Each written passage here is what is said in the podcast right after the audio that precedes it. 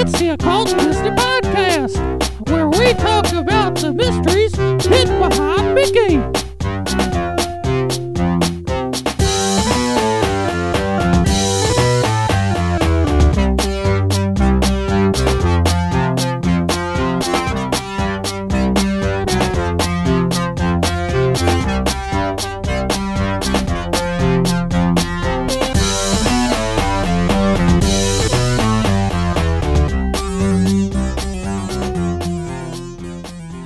to the Occult Disney podcast, where we open up the hood of the Mickey Mouse's Mirthmobile and see what's under, what secrets lie inside.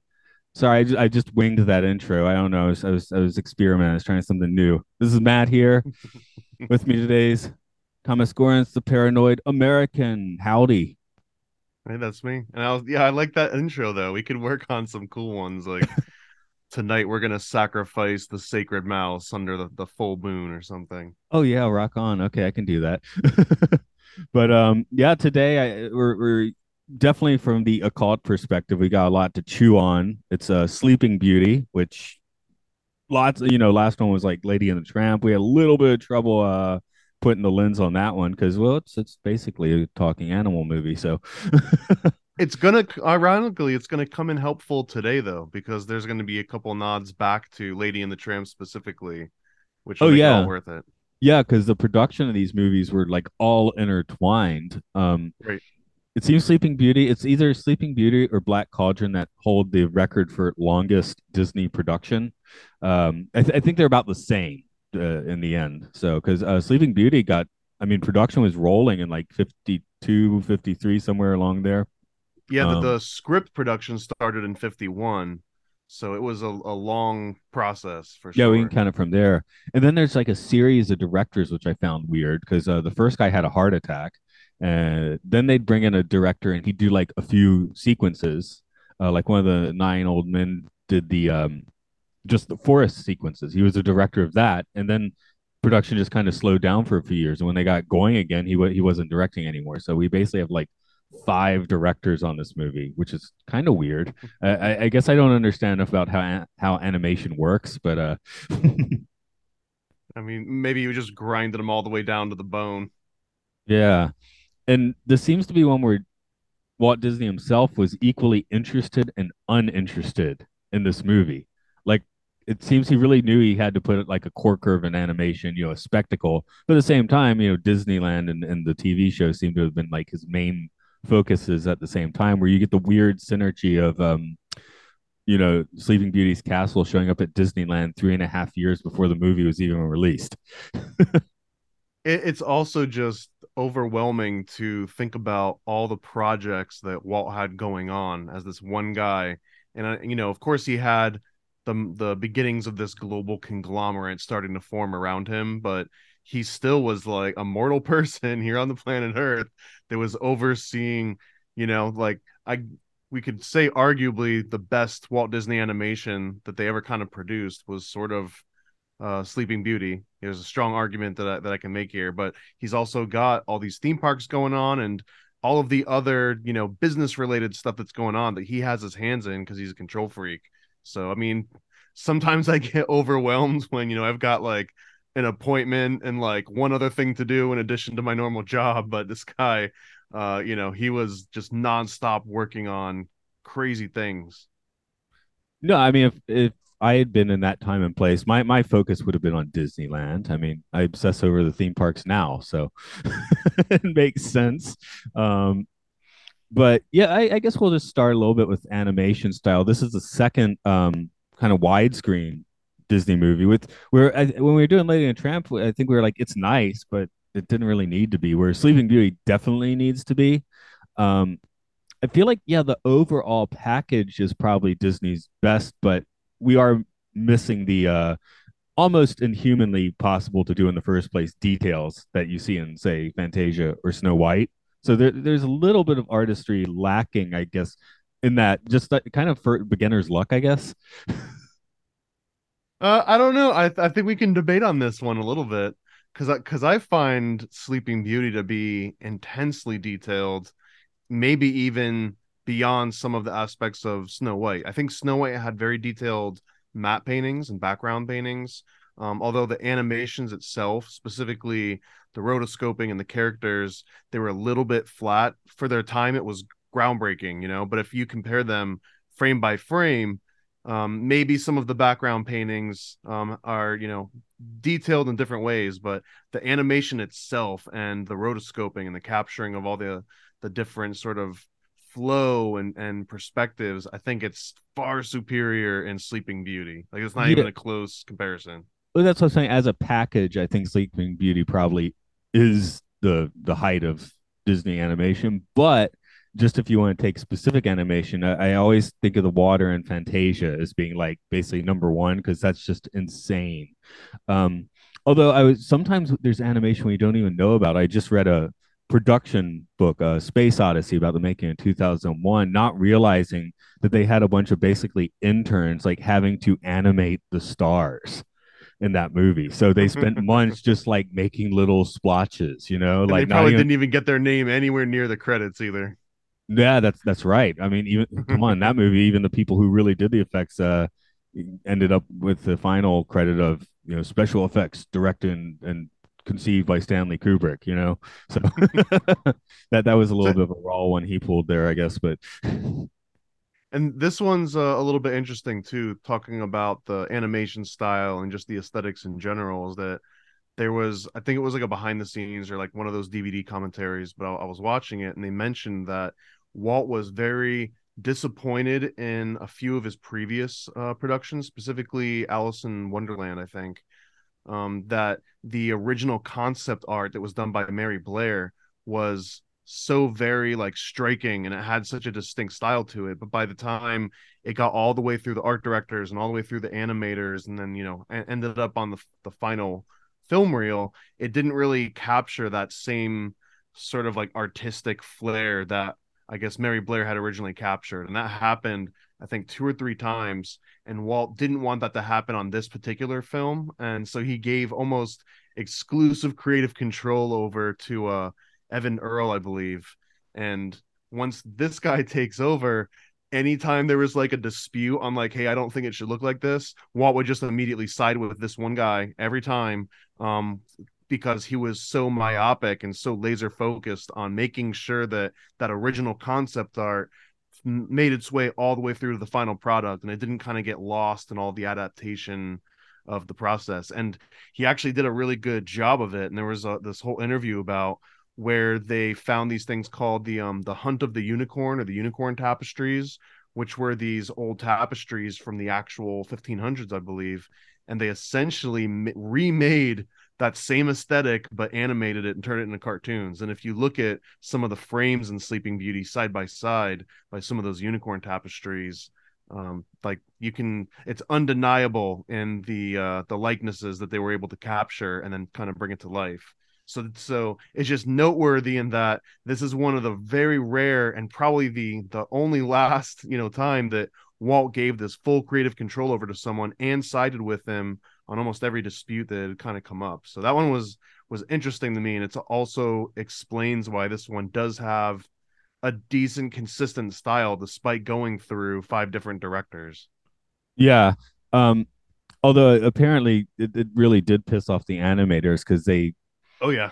the, the, the the what we see on screen, of course, is great. So I guess in this case, Walt was right, uh, or or Earle was right. But mm-hmm. yeah, they they basically felt like kind of robbed of their own creativity making it. Um, well, we have the uh, Juro, I can't say this guy's name, Gironomini. Anyway, there the, the, the quote is that Earle's paintings lack the mood and a lot of things. All that beautiful detail in the trees, the bark, and all that. That's all well and good, but who the hell is going to look at that? The backgrounds became more important than the animation. He'd made them more like Christmas cards. So Christmas well, and, cards can be nice. well, and Christmas cards were actually some of the uh, original inspirations for that concept work that I mentioned that um, Mary Blair had worked on. Like Walt loved that style, and and this one in particular, Sleeping Beauty, they did capture that. And like you said, I think the the proof is in the pudding a little bit. So the animators, I believe, won a couple small little um scuffles. Like there was originally the three fates, um, like the three fairies, were all going to look almost identical and just kind of have different like colored dresses.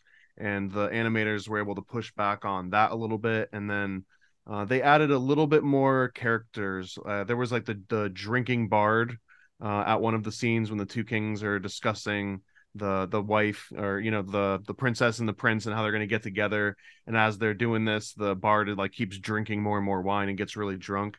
That one was like in particular something that the the animators were able to just do because they kind of owned that particular character. And that was the sort of silly cartooniness that they were trying to inject this entire time which was sort of juxtaposing and clashing with Earle's, you know, sort of more serious vision, but I I think that they were paired up so perfectly. Like cuz you've got a little bit of that goofy cartooniness, but then you also have like a very serious medieval looking aesthetic that kind of gets carried through the entire movie.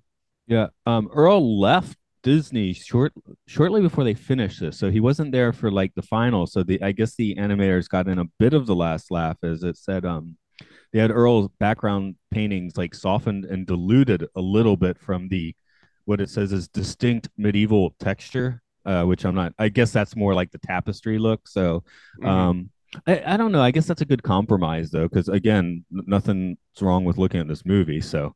and there, there's a couple other cool notes too. That a guy Marc Davis did some of the character design, and he created the characters i mean no one person designs the characters but he's credited with doing a lot of the initial concept development and just developing the silhouettes and the process you go through on making like balanced characters. And he made it with um the princess and with maleficent uh, you know aurora and maleficent and was able to capture that like interesting dynamic between the two. And then he went on and made um the 101 dalmatians and he did cruella de so he and it's that was kind of noteworthy to me because the same guy that designed both those characters and both of those characters are the main ones that are kind of getting this like revamp where they were the good guys all along, you know, like the modern movies, and that's been Maleficent and Cruella de Vil.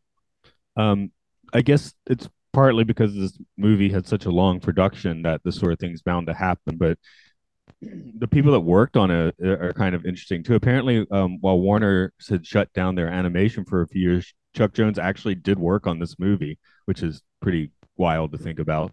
And um, says uh, Don Bluth was a, a basically an, an intern, maybe animating stars for this movie, so nothing particularly creative, but he was there. So it's it's just interesting to have all those people working on the same movie. Honestly, I, I don't know if if he had anything to do with the scene. Um, I think it was Marc Davis that also worked on that final scene between the the prince and Maleficent as the dragon, but I swear that dragon had some Don Bluth DNA uh, somewhere in it. Maybe he was uh, shouting from the back of the room or something. they, they just you know got stuck in their subconscious or whatever. Um, and another cool uh, note about that that really insane sort of fight sequence that, that comes at the end of the movie is that it was essentially designed by uh, Marc Davis, and he was a fighter pilot in World War II, and he likened like the action sequences to sort of him being in like a dogfight where things just like happen so fast that you can't even think about it. Uh, where like the prince is, you know, getting attacked and it looks like he's about to die and it happens so quickly. But the way that he described that was based on his experience as a fighter pilot in the World War. Did you um ever make it to Tokyo Disney? No, I did not. Okay, they they have in the in their castle they have an actual attraction, which was um facing the dragon and, and they get a kid from the audience to you know like it might have been somewhere no, i think it was based on sleeping beauty but where they have to battle the dragon. It was truly like the most traumatizing disney attraction ever because it was like you're in this dank basement. There's like loud sharp noises coming around. There's a scary dragon animatronic and your kids were screaming. It, it, it, even as an adult doing it i was like yeah this is pretty creepy.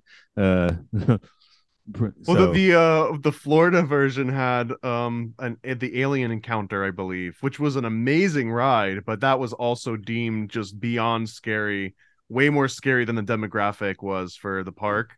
But man, I, I don't know. if Have you ever heard of it or or seen any videos on it? The alien heard, encounter. I, I yeah, I've heard of it. I think by the time I got to it is when they had like rethemed a, a Stitch to so yeah, kids wouldn't yeah, yeah. poop themselves in the theater. it it was very similar, but it had like these little speakers, and it would it would seem like they were right behind you and you could feel it like breathing down your neck and it had a lot of like jump scare and um like flashing light kind of moments that people complained about so yeah lilo and stitch it was but it was a, an amazing experience that didn't feel at all uh, that's something you'd find at disney world. The one that got me the most i think it was honey i shrunk the audience is uh where they you know the seat kind of pokes you in the back it's like supposed to be a bee sting or something. And then like every other time i i went to that attraction i'd just be like sitting up because i did not like getting punched in the randomly punched in the back so.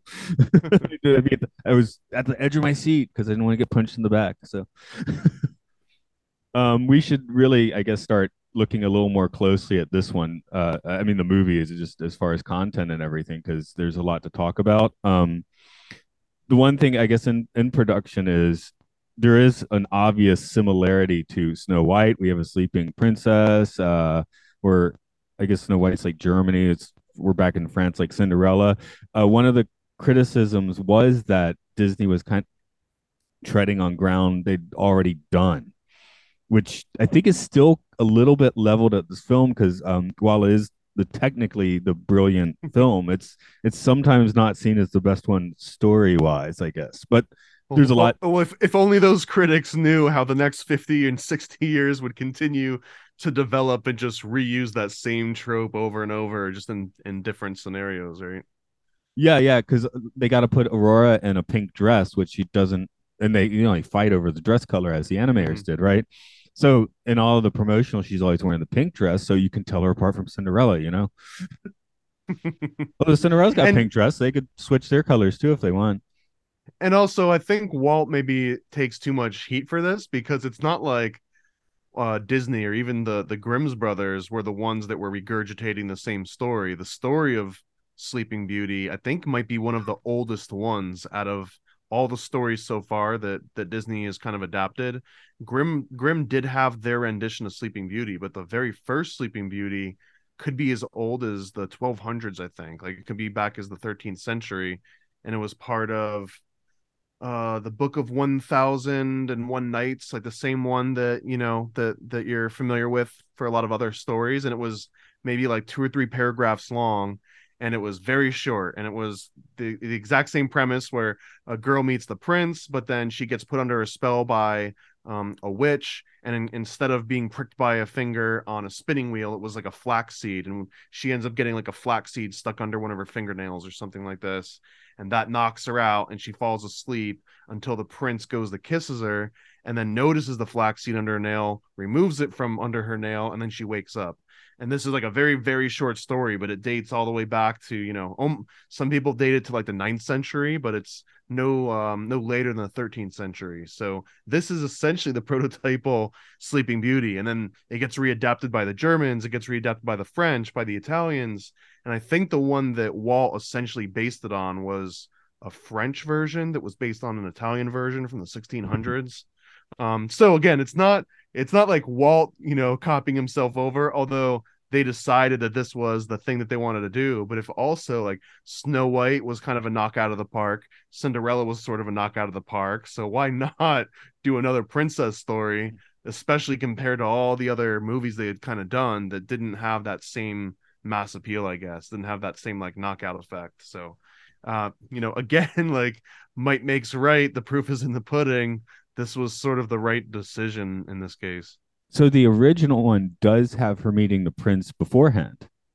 There are there are so many really weird variations of this story, man. Like I, I don't even know which ones we want to get into yeah. because some get really wild. But well, yeah, the, the, the very original version is the girl um sorry i don't think she meets the prince first. I think that her dad basically consults with like the wise people of you know his castle.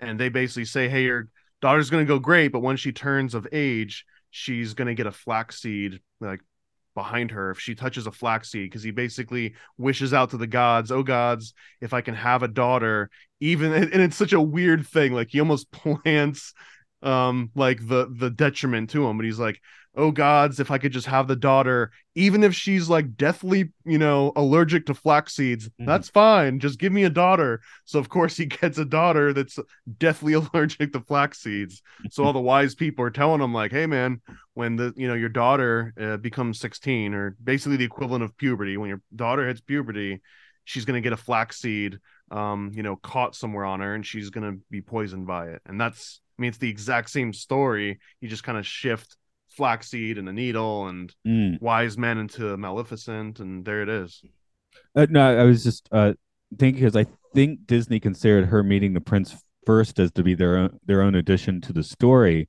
Because um, uh, again, I was asking which version because the one I was familiar with is she's sleeping for like the kingdom is actually sleeping for a hundred years, which wouldn't make sense if she meets the prince beforehand. And and I came to this movie with that in mind, which yeah, like well the original um the original adaptation that sprouted after that 13th century version the one that started coming around in like the 16 or 1700s this one it wasn't a prince it was actually a king that was already married and he would come across sleeping beauty um and he was so attracted to her that he just had his way with her while she was asleep and there was no kissing and waking up and true love or anything. It was you know he just had it. He was like oh wow sleeping girl super adorable had his way with her and then the wife finds out and the wife finds out that she gets pregnant so she starts plotting against how she's gonna like take out sleeping beauty and take out these kids. So she ascends so sleeping beauty in these older versions does not waken from the kiss there's two variations. One variation is that she has these children. Somehow she sleeps all the way through her own you know um she has like twins. She has a boy and a girl i believe two twins and they represent like the sun and the moon because the original sleeping beauty story is kind of based on like these creation myths and she's sort of ishtar and, and astarte and like the original fertility goddess and we'll get into some of this stuff but it but essentially um she, she kind of represents this thing and her giving birth to these two twins one way that she wakes up is one of the babies is trying to suckle and it gets her finger instead of her nipple and it sucks the flaxseed out from behind her fingernail and that's what wakes her up.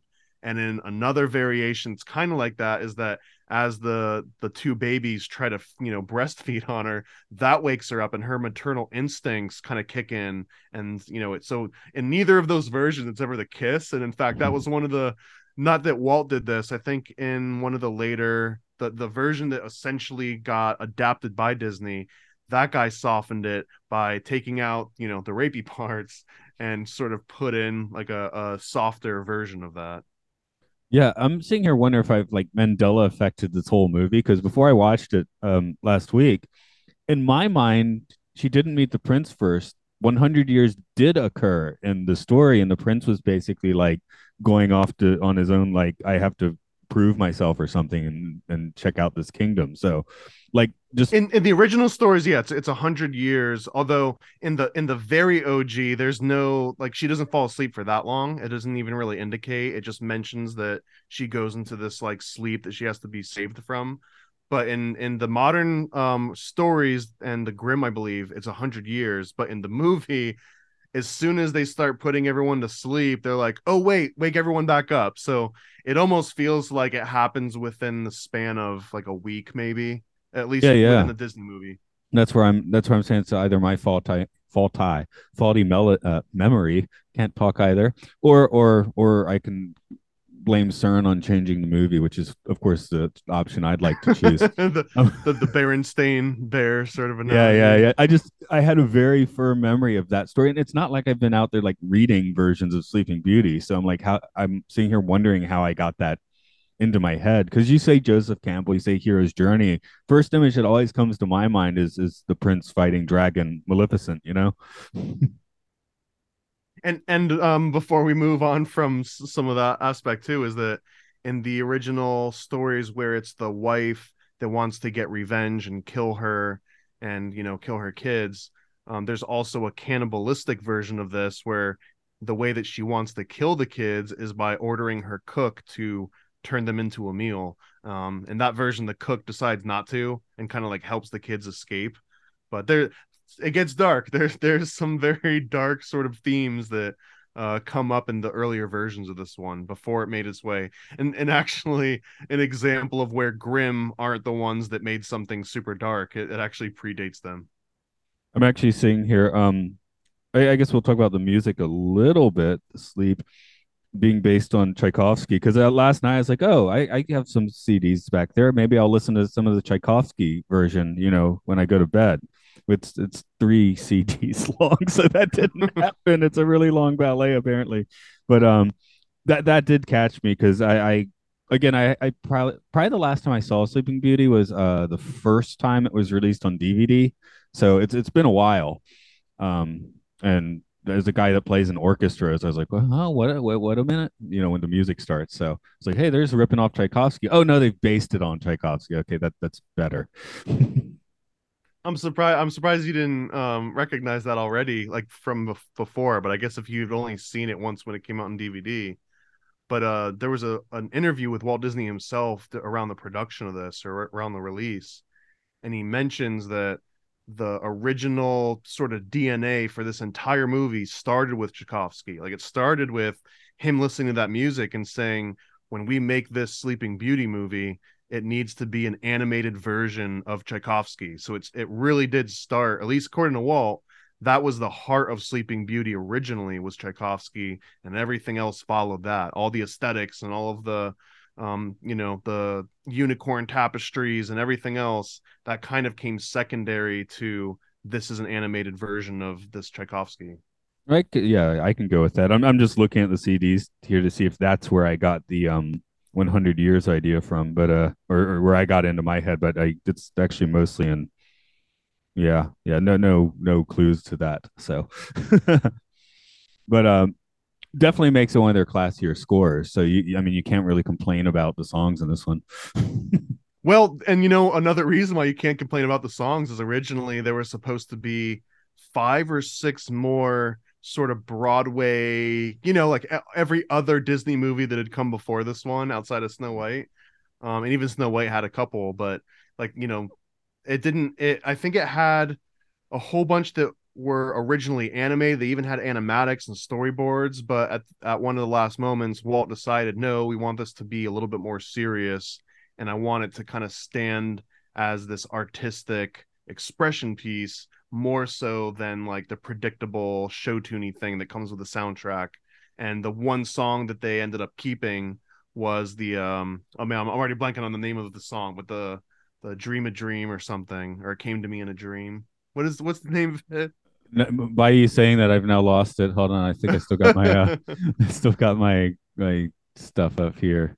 Uh, Once Upon a Dream once once upon a dream yeah so yeah. so it was originally once upon a dream and then five and six other kind of like kitschy singy songy broadway um tunes and they got cut because they just weren't serious enough yeah because we see the uh the fairies uh failed cake right the one that's kind of falling off to the side. And and that was actually the culmination of like a five minute song dance and giggle sequence uh, similar to right and and that original sequence was supposed to end with the cake exploding and this whole like this big you know cacophony of things happening. And again it, it seemed to, to walt that this wasn't the tone that he was trying to set for this particular scene. So the cake almost falling over was almost like the crescendo of goofiness for that particular scene, especially compared to what the original animatics had.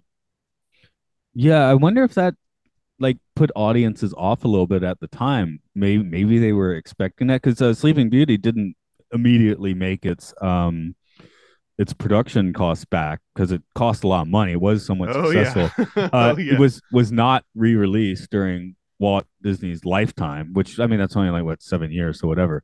But uh, and they also never did. they never really devoted that much resource to a production ever again. So it was sort of de facto the end of that particular era of dumping everything you had into the animation. Almost everything that came after this started to lighten up a little bit and take some extra shortcuts. Whereas this one, for whatever reason, they really decided not to take the the same shortcuts that they had in in other movies. Well, yeah, it took them eight years. I, was, I guess we'd say seven and a half if we want to be nice. But yeah, I mean, the, the attention and detail is clear. But apparently now it is uh, with re-releases and video. It is now the second most successful movie from 1959. So eventually, it made a turnaround. So I like it had to like seep into the public unconscious first, you know, and and yeah, I mean it's, it it's only second to Ben Hur. That's the that was the number one movie of the release year. So right, right. So it is kind of weird, and it did seem like yeah they. Other than the fact that they built the castle, you know, before the movie came out, Disney did seem to mildly ignore this one for quite a while. This was, I believe, the first big DVD release because they were just like, "Hey, this is great animation. We no one's been thinking about it for the past 40 years. And they also, this movie, they made extremely good use of the wide format because it was 70 millimeter horizontal on the reel. And I think that the original frames that all the animators were working with, they were used to working on typical notepads that you could just kind of like flip through that they had been working with for most of their adult careers. And then this movie comes along, and one of the animator interviews referred to it as working on cells the size of a bed sheet and trying to like flip through them. And that was hmm. a little bit of a, a sort of a hyperbole of the animator at the time, but we weren't talking about the same traditional. And that's why there was so much detail in these two, is that there were these huge, wide, you know, landscape, um, panoramic pieces of paper, and they would just pack them with details. And that was sort of a new thing. I mean, that was breaking a little bit of ground and yeah, on, on, television, this becomes like a travesty of a uh, pan and scan, basically. So, which is probably why that another, another reason that DVD release, uh, which did include a pan and scan too, but while well, why and was... this was um a stereo soundtrack too, which I think was the first Disney, might have been one of the first uh, feature length animations that had like a full stereo orchestra track to go along with it. Apparently, if he... if you saw the 70 millimeter like Cinerama or whatever presentation, it, it was actually six channels. Okay, that's that's probably what it was, and, and not just stereo, but it was almost you know uh, yeah. surround sound. If you saw the norm, you know, 35 millimeter normal version, yeah, it was just stereo. But yeah, if you went to the Super Swank Roadshow version, you would get a uh, six channels, which I guess Fantasia tried that a little bit, but on a much more like uh, hi-fi for the time, but lo-fi for even 1959. So, and not to to miss that this one has the perfect length, in my opinion, of about just you know a little bit over 60 minutes run length once you take all the credits out and everything. Because we've talked about this before. Some movies, you know, get like two hours long. Somewhere some of them were like 50 minutes or something like that. This one, I think the total run length was like a minute and 10 or uh, an hour and 10 minutes. But outside those credits, it's almost like a very neat, just a full hour. The pacing's great, everything like uh, this. Um, th- so many of those different aspects, the removal of all those the show tuney songs, um, you know, letting one particular guy, at least until the very end when he leaves, have just like ultimate dictator esque kind of say but it all culminated in, in a really great movie. Yeah. Um, it's like the, the Disney problem now of taking like a you know your 60 minute Pinocchio, giving deciding to remake it at like two and a half hours, and then like taking out anything interesting. So, um, of course, uh, the the live action one of this, I guess, would be Maleficent, which I saw shortly after its release, and I I remember liking that one. I didn't watch it again for this, but I do remember actually enjoying that one perfectly fine. So, how much of that do you remember? I'm curious because I haven't I haven't seen that one yet. Um, well, we got a lot of Jolie. Um, it, it is one thing that surprised me is that actually is this story just with the uh, perspective switch, which actually technically should be changed from the Good Fairies to Maleficent, right? But but see, Maleficent does some very evil things, and again, I haven't. Uh, I'm kind of looking forward to watching Maleficent to see how they justify her position. But she shows up uninvited to a party and condemns a girl to death, and then disappears. So like, how do you As one does. that into being like, oh, she was just misunderstood? You know. I she got shafted by the fairies earlier or something. I don't remember. Of course, it's Angelina so Jolie she takes it starring, out on this so... poor this poor girl entering adulthood. She's like, "Oh, you got your period. Now you're gonna die," and that's all yeah. because of these fairies. You know, pissed me off a while ago. No, I'm basically just on. Uh, yeah, I, unfortunately, it's been like almost ten years now, so I'm just like, I remember not hating that one. Uh, that that and the Jungle Book are the only ones where I was like, I guess these aren't too bad for the live action ones. Um, I, I almost like want to hate. I've heard so many bad things about the Pinocchio one. I'm, I'm I almost feel like I, maybe I do have to watch it. I think yeah, of course. I mean, a train wreck it is. have you ever seen the horror the horror movie uh, Pinocchio? I think it was like 98 or 99 or something. It's really bad, but it's something you have to watch. Yeah, Pinocchio is a weird one where every director feels like they have to do it, and they probably shouldn't. So, um, I I'm pretty sure you have a few interesting notes on this one, getting into the the the weirder parts. If you want, if I want to kick off part of that. Yeah. yeah, I don't even know where to start. I've my my notes are so scattered, but I'm just gonna kind of rapidly go through some, and and any that that you take affinity to, we'll just go on little tangents or something. But um, one one thing to point out is that she has multiple names in this. Um, so she's Aurora, she's Sleeping Beauty, she's Briar Rose, and then towards the end of the movie, they all just kind of keep calling her Rose as they're yeah, looking that that was her. mildly confusing, but that is what that is correct. That's the name she would respond to at that point in time. So, It it is correct. Yeah, it is correct. and these are all homages to different variations of you know who she was throughout these different stories that all have been adapted from um and the uh the briar rose essentially means prickly rose and you know she's trying to avoid pricking her finger on something so there's a lot of kind of like wordplay between the different things that happened to her. And again those old versions it was she got a flax seed under her fingernail and that evolved into she was going to prick her finger on flax and then that just turned into like prick her finger on a needle because it's a little bit easier to correlate. But it, it really ties all the way back to that briar rose name and pricking your finger on this like organic flower um and and some of the other cool aspects of this is that she's got the three fairy godmothers which and i'm saying fairy godmother they don't actually say that at all in the movie but that's kind of like what disney they do raise her. became, you know they do raise her and um but but they're essentially the three fates of um you know of greek mythology and so many other different cultures have the same kind of concept but one of the the sort of the cool um synchronicities that i noticed here is that when they make these decisions their names sort of betray um what their background is. So for example it's flora fauna and merryweather. And that, as we were talking about before this is sort of the retelling of the original creation myth especially with this this uh, female coming into age and then immediately giving birth to the moon and the sun and then having this like evil mother want to eat them and then they all kind of get resurrected and she comes back to life. It's sort of this resurrection fertility god story. So you've got flora fauna and merryweather which is basically the three things that represent nature. You know you've got plants animals and the weather. Um, and another interesting aspect of this is that in the three fates there's the spinner there's the allotter and then there's essentially death.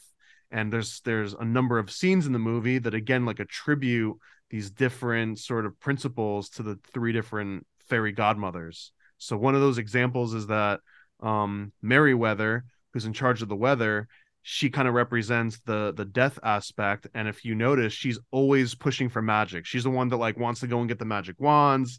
She's like um sort of the one that that knows that magic is really what's going to help them all out the most and she can't not use it. And that kind of represents that that uh magic kind of process of like death and resurrection. And so that was that's a really interesting aspect because because outside of the fertility goddess which is like ishtar and astarte and easter um the male counterpart to that is almost always a weather god. It's going to be zeus with his lightning bolt. It's going to be jupiter. It's going to be um hadad like these were all rain gods and storm gods. So um, th- there's just so many correlations there. Uh, the first draft of this, interestingly, had eight fairies. Uh, this includes Maleficent as a fairy.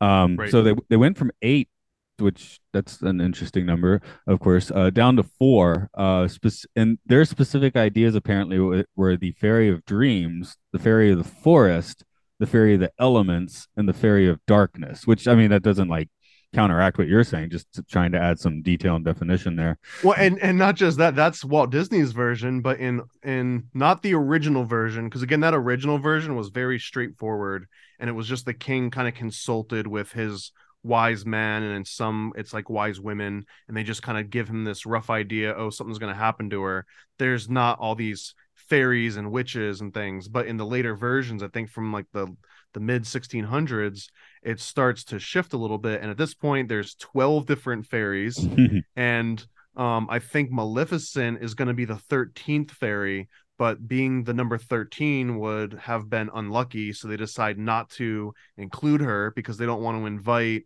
this concept of bad luck onto their newborn daughter and then she gets wind of it.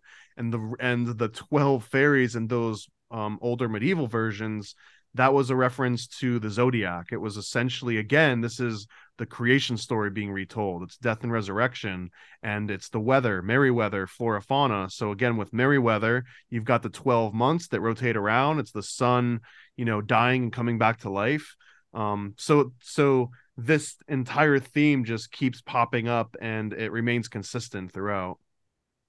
Of course, there's that 13th zodiac sign as well, isn't there? Slight, slightly under, I think.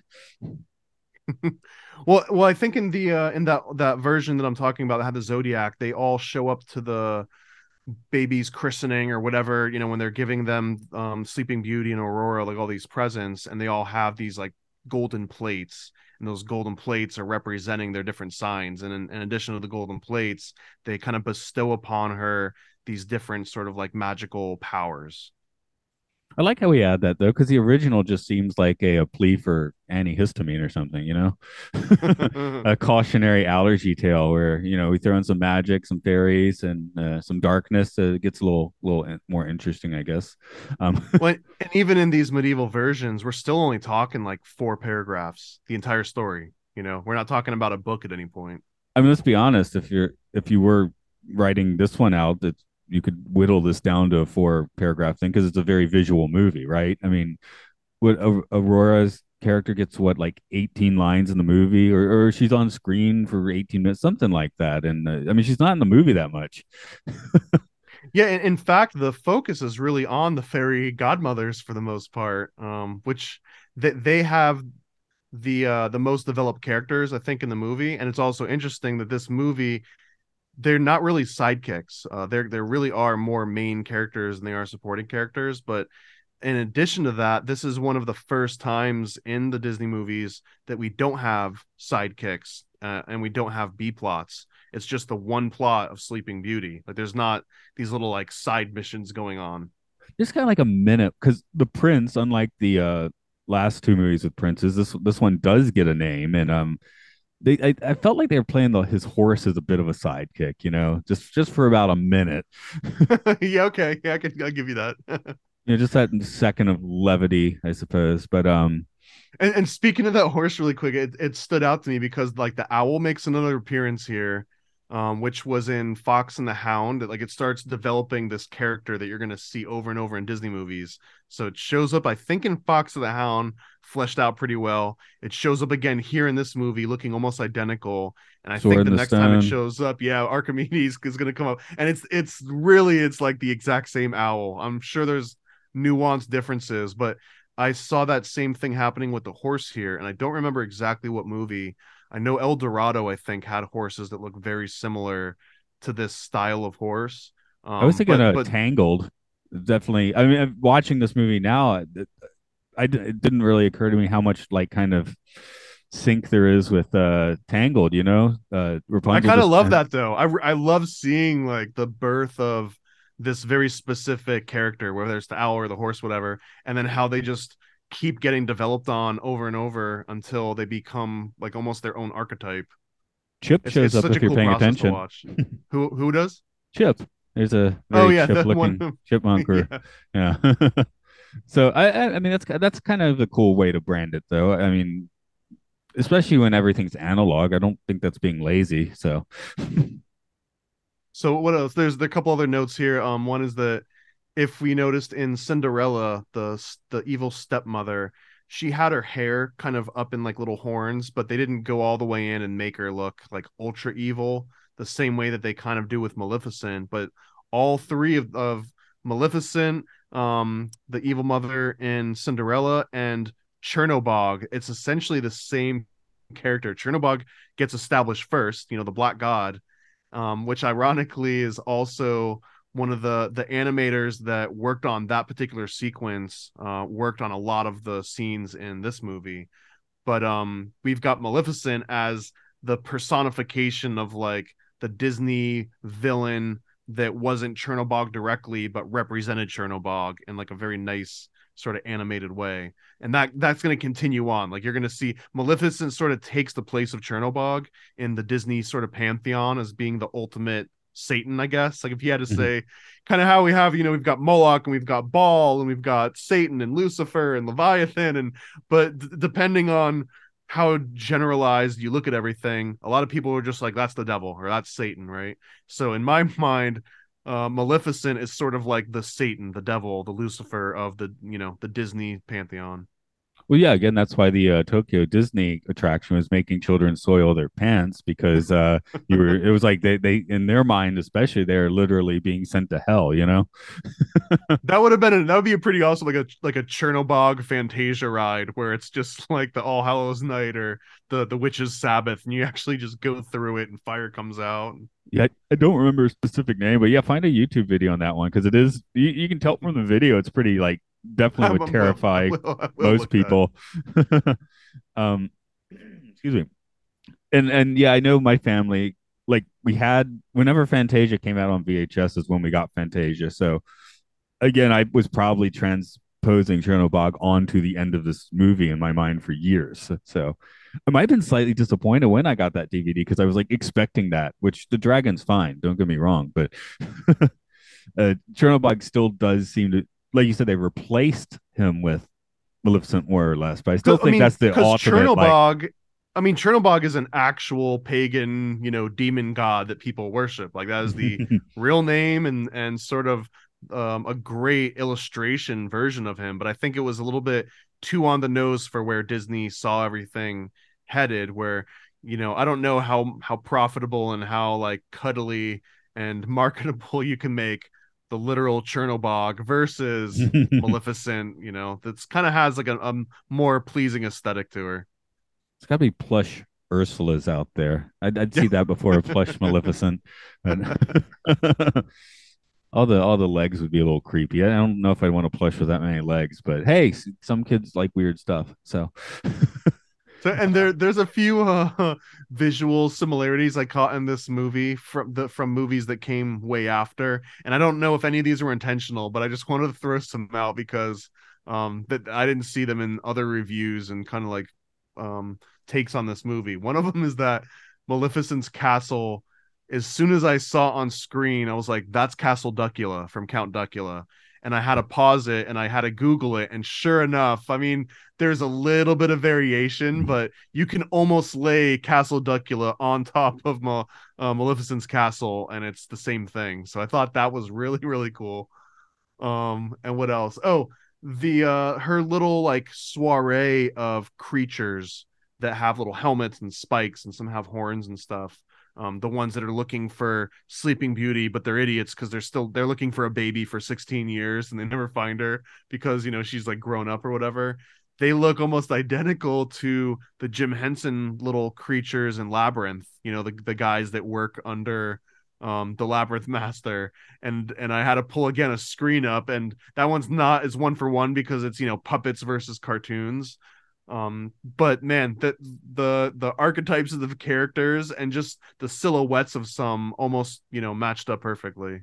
This i mean this is me mostly saying something silly but actually it might have some of that subconscious uh impact. Like i said right before we did this podcast i had also done avatar. So last night i was watching sleeping beauty and avatar and while drifting off to sleep i had like images of aurora being you know uh, chased by like the the the horse monster things from Pandora, which works fine. it's you know, it's kind of the same thing in a way. Like the minions in this movie and something like you and, know and those uh the minions in this movie too, um, they struck me as they visually look like some of the descriptions that Paracelsus made of what he called Paracelsian monsters And if if you're not familiar with Paracelsus, he's sort of the the great godfather of medicine. He's the first one that realized the principle of toxicity and um, of dilution that something in a high dose can kill you, but in a smaller dose can help you. He was kind of like one of the first people that was able to articulate that properly throughout the world. But he had a lot of weird, wacky ideas. And one of his weird, wacky ideas was that you could create a homunculus.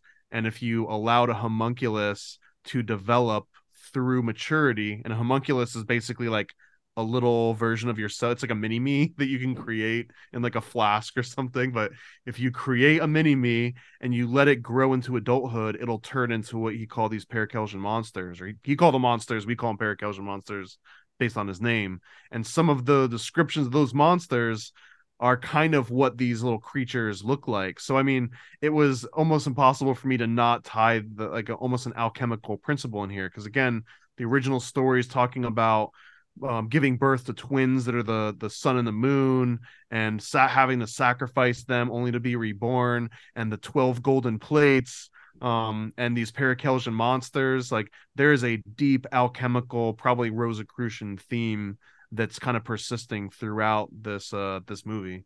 And how do you make a homunculus? No don't answer it now. It took me a while no. to get through that podcast. You could go hear that somewhere else if you want very interesting, but took took me a few stops and listen to our podcast for a bit, then come that, back to it. to be fair, that is a very particular way to make a homunculus. That's not what. There's no universal agreement on that particular one, but I would say that 90% of homunculus recipes get X-rated towards the uh the end of them. So yeah, right on. That's the only way to do it. Um I mean, just like making a normal person, it gets X-rated at a certain point, does it yeah. not? Well, yeah, earlier in that case. Um, uh, what's next on your note then? Uh, let me see. So there's a couple cool just um dynamics of magic, which is sort of obvious because they're actually using magic wands and casting spells, but it's just kind of cool in the movie at least.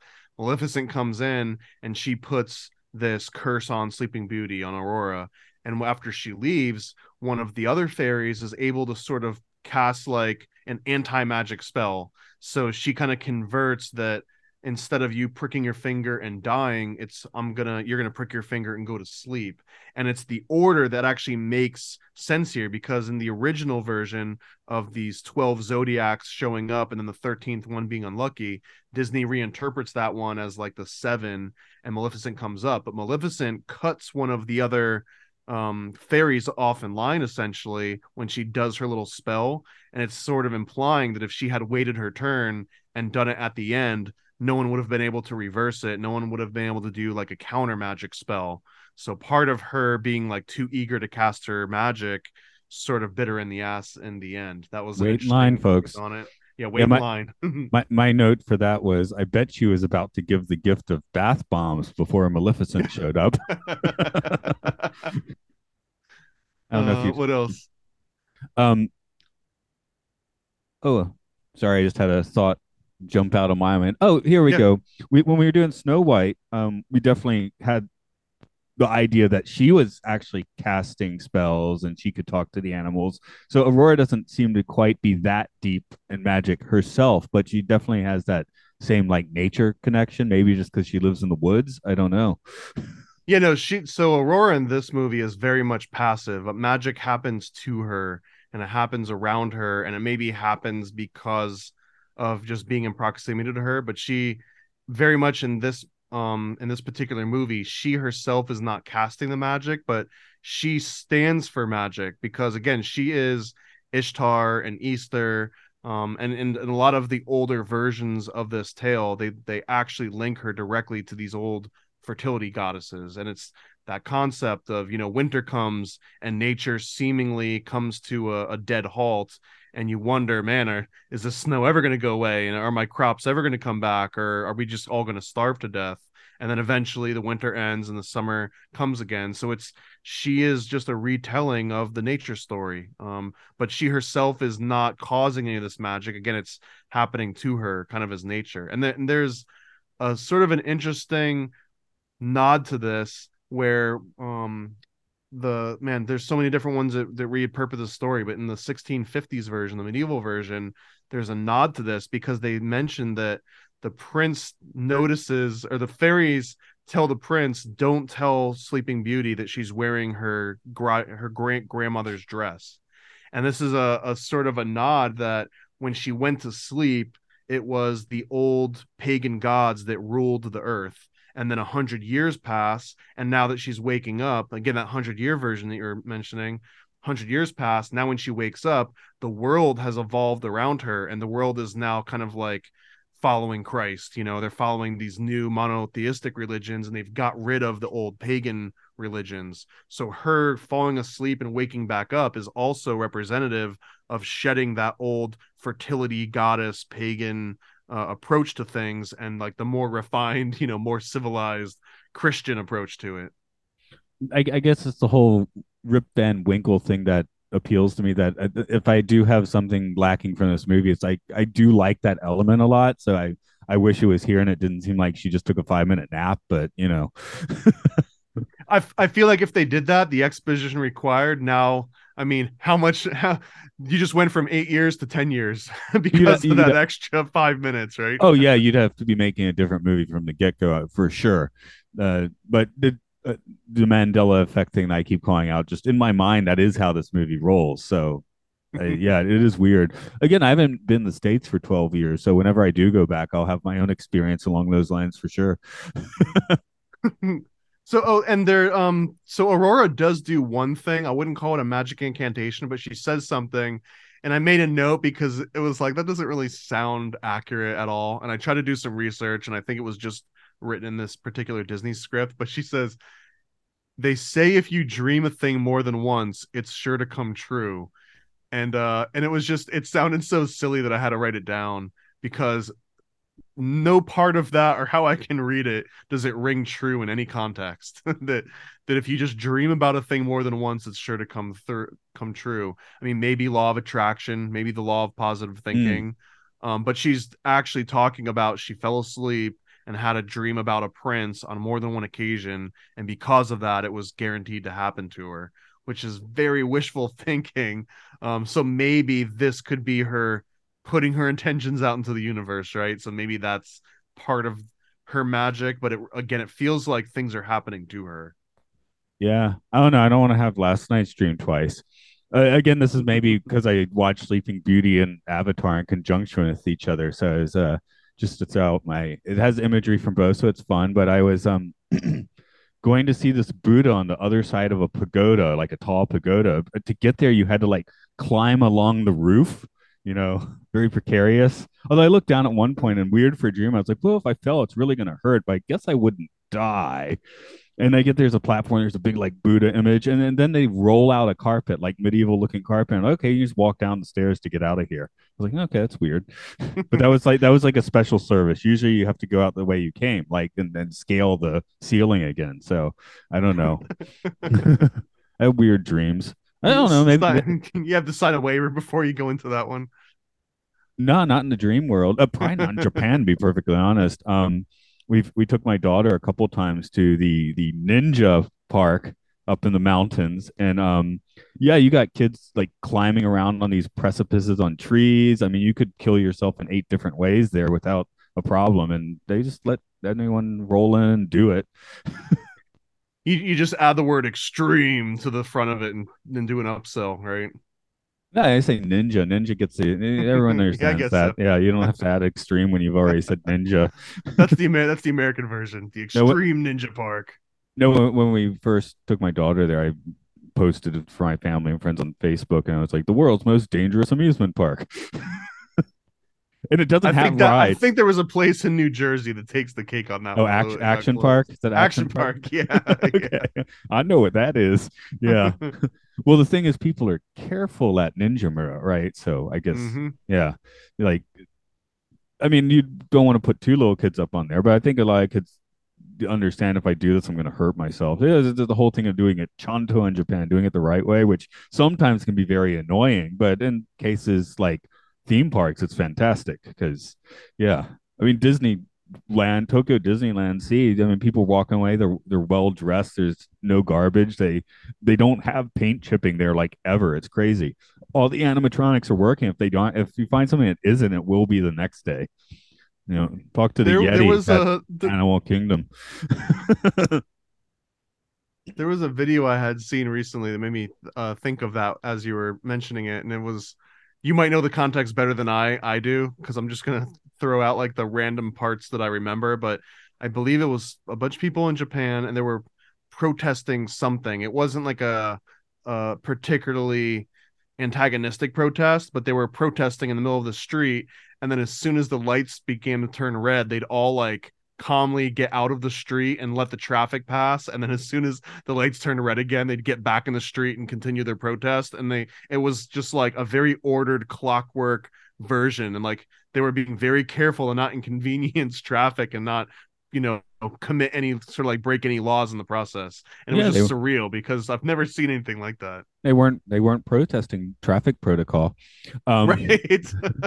I found sometimes it's such a foreign concept though I've been around long enough. Actually, I guess I, I do give a hand these days. But you know, at the end of a party, it's time to clean up, and you know we'll slack around in the states, and you know dishes are still there tomorrow. Where um in Japan, sometimes blink, you're like, whoa, everything's clean. What happened?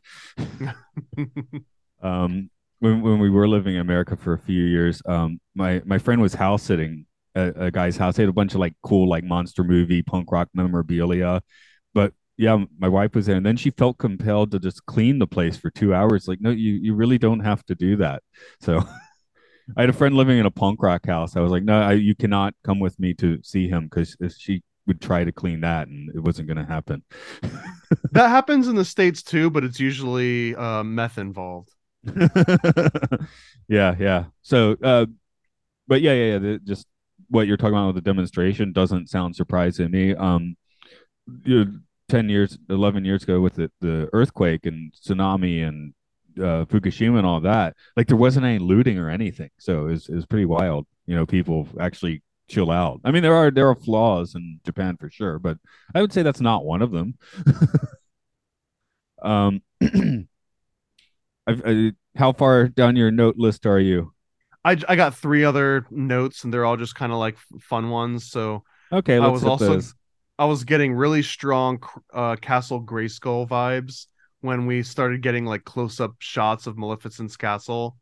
Uh, just and I took some screenshots again because it looked so close, and I kind of did a, a left and right comparison, especially because they start using like a green and purple uh, lighting um, aspects on it. Like the lighting sources are like these fluorescent purple and green lights. And it just reminded me of some old He-Man scenes, and it sure I- enough, I- it- I did make a Castle Grayskull note. I'm like, okay, I'm glad. I'm, glad. I'm having did. trouble spotting it at the moment for some reason, but uh, no, I definitely was like expect you could just get He-Man to save you from this problem, you know? uh, what else? There was. Uh, sorry, what were you gonna say? oh, and when I was five or six years old, my my father bribed me to jump off the diving board by like, okay, if you dive, I'll get you Castle Grayskull, and that's how I got Castle Grayskull. And a, and a broken arm. yeah, you could only need one arm to play with Grayskull, right?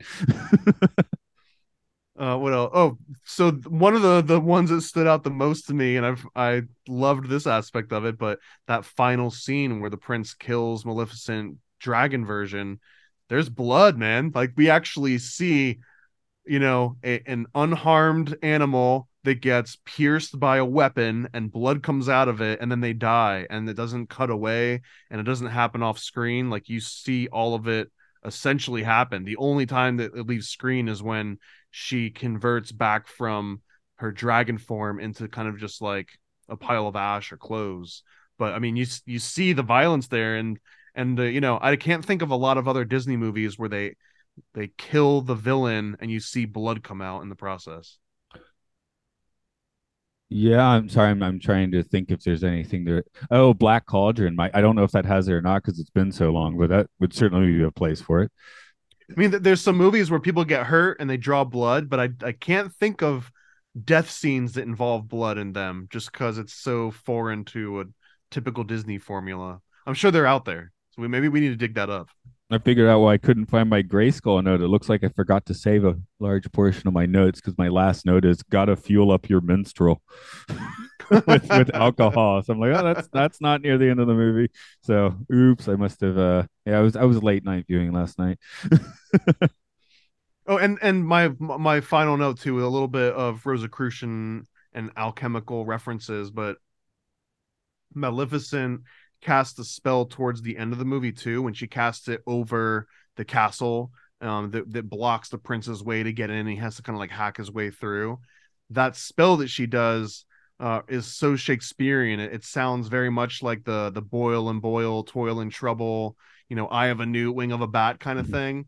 Um, which is interesting because that same cadence and that same sort of word patterning that essentially is harkening back to not exactly alchemy, but like the the first sort of like witch doctors, and it's because they would call their things, you know, the the eye of a newt I think was like a mustard seed, and it was just because that was how you used to protect the the colonel's you know secret recipe back then. Is that you just didn't tell people, oh yeah, it's you know it's barbecue rub with mustard seeds. You'd be like, oh yeah, it's bat wings and newt eyes. So you'd have to know what those code words were in order to like replicate it. So that same kind of aspect of obfuscation um, kind of makes its way into the way that Maleficent is casting these spells. I just thought it was an interesting thread. Did you happen to write down her thorn spell? Uh, not the exact spell, no. Because you said Shakespearean, I'm wondering if the cadence you're mentioning is like the whole iambic pentameter thing, which would give it that. All, all I'm finding is a um a forest of thorns shall be used to. Uh, I'm finding a YouTube, and maybe they print it as well. Because I'm wondering if that cadence. Well, and I'm, and I'm not talking about I'm not talking about the original spell. It's after um, it's towards the end of the movie as the prince uh, makes his way out of captivity and he's heading towards Sleeping Beauty. She casts a spell over Sleeping Beauty's castle that she's in. Oh, sorry if that's making that noise. It started to play the actual movie. Yeah, this is what I'm looking at, and I'm wondering if you were here. Okay, here we go. A forest of thorns shall be his tomb, born through the skies in a fog of doom. I'll go with a curse and serve me well round Stefan's castle, cast myself. So I think it is in that iambic pentameter, which might, you know, you know, spell saying things. That's how it works, right? So um it seems not just Shakespearean, but the actual cadence. Um uh, do you know the other very famous writer who also almost always wrote an iambic pentameter? I wasn't prepared for this trivia. No, what? Who is that? Dr. Seuss. Dr. Seuss and Shakespeare used the same pattern. Uh, so he's casting spells. Yeah, in a way, that's yeah. Chewy chew for goo, chewy chew for chewy chewing. That's what this goo goose is doing. If you choose sir, choose sir, do sir. It's the same rhythm that he uses. So, yeah, I, I have to do Fox in Socks a lot because I teach English. I think there's a thread. There's actually a thread here, man. There's a thread worth pulling on. No, but I mean that's an important thing. The, the cadence of spells. That's why the words, you, why you use certain words, why it might sound weird because it must follow this pattern. So yeah, I, that's my point. I think that is onto something a little bit um, baked in, but maybe that you know magical language requires you to use certain cadences, right? So maybe if you use a different kind of spell, you use a different cadence. Well, we're gonna have to try and, and conjure something up on one of these live. Yeah, yeah, for sure. um, yeah, and then we get that in other things. What Dune has like the voice, so that sort of thing. But the the, the vibration, right? Everything's vibration. So I, I think that actually is a, a, obviously we were researching Sleeping Beauty and not that. So I'm I'm walking us into a dead end at the moment. But it's a you know maybe there's a door at the dead end at some point. But I like that because I'm, I'm going to keep an, an ear open for more of those iambic pentameter sort of examples, especially when it comes to people doing the the spells and reciting them. And I think it basically comes down to big, small, big, small, big, small, big, small, big, small, big, small, big, small, big, small, and everything's rhyming couplets. So you, they always have to rhyme, and you don't rhyme the next part. So you, you don't change the rhyming scheme, which is also I think an important thing of it. And, but and I wonder too if is Shakespeare the one that linked that cadence to it being magical through that famous line, or did that pre-exist? Uh, and when I say Shakespeare, I obviously mean Francis Bacon because Shakespeare was not a real person. I, actually, I, I, I was about to bring up Francis Bacon anyway. I, I, was about to say I don't mind Shakespeare can be real person, but uh, I definitely like the idea that the the the Magic Man was actually writing all this stuff. Or, then- or like a group of people that were kind of it was almost like a I, I almost liken it to like a Jack the Ripper you know he, he wasn't killing people but it was like a group of these nobles that were doing shocking things and putting it out under someone else's name I'm always a fan of the Crowley was Jack the Ripper theory, but but that's just because you know let's let's let's throw. but some he would have been on the tail end though he'd be on the tail end of, of the Jack the Rippers because it would have started before he was born no Uh, you might be right. I it's been a while. I didn't watch From Hell, so you got to read the comic anyways wait it's w- a million times better than the movie actually, I think I did read the comic, but a really long time ago. Yeah, it's it's not a quick or easy read but it's a very good read yeah, it would have been about the same time I read Maus. Same thing. Not a quick or easy read. Yeah, not it's, yeah. It's it's not like if someone's like, "Hey, I'm going to go read a, a comic book this weekend." You're not thinking Maus.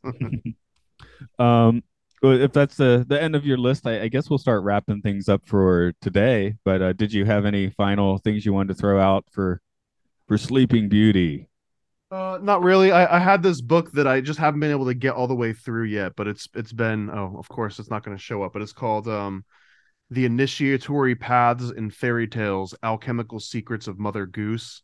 And uh, it doesn't necessarily do a fairy tale by fairy tale, but it explains these common archetypes that that are going over. And great examples are Cinderella, Sleeping Beauty, Snow White because they follow the same kind of path. And they harken on something that I've mentioned in a few of our previous ones that also shows up in this one a little bit and that's the rabbit uh, symbolism and the underworld and the re- the recycling. Because in Alice in Wonderland it's you know follow the white rabbit and that represents Persephone and it re- represents Easter. And in this movie there is a scene where the owl comes down and it pulls these two rabbits out of a log. So it stood out to me as that rabbit being linked to Ishtar and Easter, and they were kind of like two twin rabbits. So I, always wonder if that was a nod to the original DNA of the Sleeping Beauty story, where she has the two twins, and those twins represent this nature cycle. Because again, in, in in the old secret mystery cults, the rabbits represented that and they represented um you know ishtar and easter and that's where you get the easter bunny. Uh, it was because of this link between the fertility gods uh and goddess and the rabbits. Just just with owls my workplace i just got through out has a bunch of owls in it. The original the main school tons of owls. The, the old boss really liked owls or or maybe she was part of a secret society. No i think she just really liked owls but then we just opened a new one and even then not so many owls but there's still one big owl painting on the wall so whenever i see that of course it's a guy that likes to think about this sort of thing. I'm like there's an owl again. They get a bad rap. A lot of people see an owl especially conspiratorially minded and it's like oh bohemian grove illuminati get you know guaranteed um, but man, I, I I really do, especially these Disney movies. I try my best to find the owl symbolism. Um, what in Snow White, there's a scene when they're inside of the little shack that she's staying in with the seven dwarves, and there's just the faintest outline of owls carved into the staircase. And there's just countless conspiracy blogs out there that's like Illuminati confirmed. There's owls in the staircase and I, I mean I I watched that scene over and over and I counted them and I looked for other symbols around them and really as much as I want to look into it, it it just seemed like a cool design with owls in it. And Yeah, it so far foresty. yeah, it, it seems foresty. It's a cool animal. They represent cool things. It's got a, a cool aesthetic to it. So even in this movie with the owl, I mean, I'm I'm hurting myself trying to bend in ways to be like, oh, that's a Bohemian Grove reference. It, it just doesn't happen yet. It will in some of the movies coming up, but at this point, it doesn't happen. Although we, you mentioned earlier MK Ultra, and I want to note that this movie in particular, Sleeping Beauty, is kind of at peak MK Ultra time. You know, like early 50s through late 50s. So a lot of the the conspiracy references where you know Disney and MK Ultra were hand in hand. Around this time, it's harder to disprove those outright. You know that like MK Ultra didn't exist yet. So at this point, they do, and there's a bluebird in this movie, and there's all sorts of other sort of mind control references. So Well, yeah, I mean that's the thing, and it, it doesn't have to be like there's a you know someone you know snidely snivelly in the hanging out in animation putting this thing on purpose. It's kind of like, hey, we got a note. Could you do this? Yeah, sure. Why not? Yeah. Put a bluebird in, please. Okay, I can do that. Uh, one of one of the most interesting scenes I think ever in any movie um, is the scene in Mulholland Drive where they switch out the idol singer. Have, have you seen Mulholland Drive? In the 90s, I saw Okay. it and I I remember being so confused by the ending. anyway, there, there's a scene where it has like the starlight, you know, da, da, da, like trying someone basically normal trying to sing, and then someone comes in and says she's not the one, get rid of her, and then they bring in like this blonde, like you know, like the presidential model sort of lady, mm-hmm. and and she just starts instantly starts bopping, and you know, I saw in the '90s, I was like, oh, that's weird. What what does that even mean? And I'm like, oh yeah, okay, I think I got that. So. That that's actually definitely one David Lynch movies. I, I think are I, I think David, yeah, it might just be subconscious stuff too, but I, I think there's something to look into in a lot of David Lynch's movies for symbology, things like that. But that scene in particular is like, that's how Hollywood works, isn't it? I'd love to go back through David Lynch's catalog again. I think I, I watched Twin Peaks a few years ago from beginning to end. It, it's interesting, although it doesn't it doesn't hold up the same way that I I was hoping it would. Uh, and that's probably might be sacrilegious to even say out loud. So I apologize. no, no, people people keep saying to me, people keep saying to me, you got to watch the new Twin Peaks. I was like, it's really good. You'd love it. I'm like, but I'd have to watch the old one again first, and then I'd have to watch the new one. I don't, I don't have time for that. I'll, I'll go watch You know Lost what, Highway. the old one I I I love so much the things that they started to hint at, like the little secret society that they had, like the Oh, yeah. it was called. The the Black like, Lodge. Man, yeah, the black. I mean, I- every every time I would watch an episode, I was like, "Tell me more. I want to learn more about this," and they just never delivered on it, and it still pains me to this day. Like I still have a little bit of contempt for not delivering on all these like really cool promises that were made. No, when Um, I but- when I want to go for Twin Peaks, I'll go directly for Firewalk with Me, which doesn't even match the tone of the show. Um, has the famous scene of David Bowie walking into an office and just screaming. That's like ah, not saying anything, just screaming. It's great. so very disturbing movie because the show's not like disturbing in that way, but the movie is ooh, yeah. Leaves a weird taste in your mouth. Not a nice wholesome one like a movie like Sleeping Beauty. Just sorry, trying to make the segues work there. We're we're definitely not talking about the the original versions where the king comes in and just does what he needs to. Yeah, we just mentioned those a little bit. Yeah, that that's that's creepy. I mean, even in my notes, I, I didn't know that because I was writing things like, um, oh, he's been waiting 16 years to roofie his royal friend. That's the king and the, the two kings. But uh, then oh, that didn't happen. Oh, yeah, yeah. I, I wrote a few notes along those lines, not knowing about those versions of the story. So now I'm like, oh, my notes don't sound good anymore. um, this is Saturday, I guess, or Sunday. I think I'm doing these on Sunday now. But hey, what's going on on your weekend? That's that's that's what you can plug right here, right now. Oh, uh, actually, that's a great question because this week I just published a new coloring book called The Modern American Lovecraft Adult Coloring Book on Amazon. And I believe that's also available in Japan. Uh, and it's Cool. 30 pages of just really cool Lovecraftian inspired coloring book pages. Uh, you might have just told me a Christmas present I'm buying for someone. I mean, please, man, that there's I've got four out now total. So I've got the Lovecraft coloring book, I've got American Cryptids coloring book, I've got one called The Cult of the All-Seeing Eye, which is just got a bunch of cool sort of like pyramids and aliens and reptilian designs. And then I've got one called Paranoid Portraits.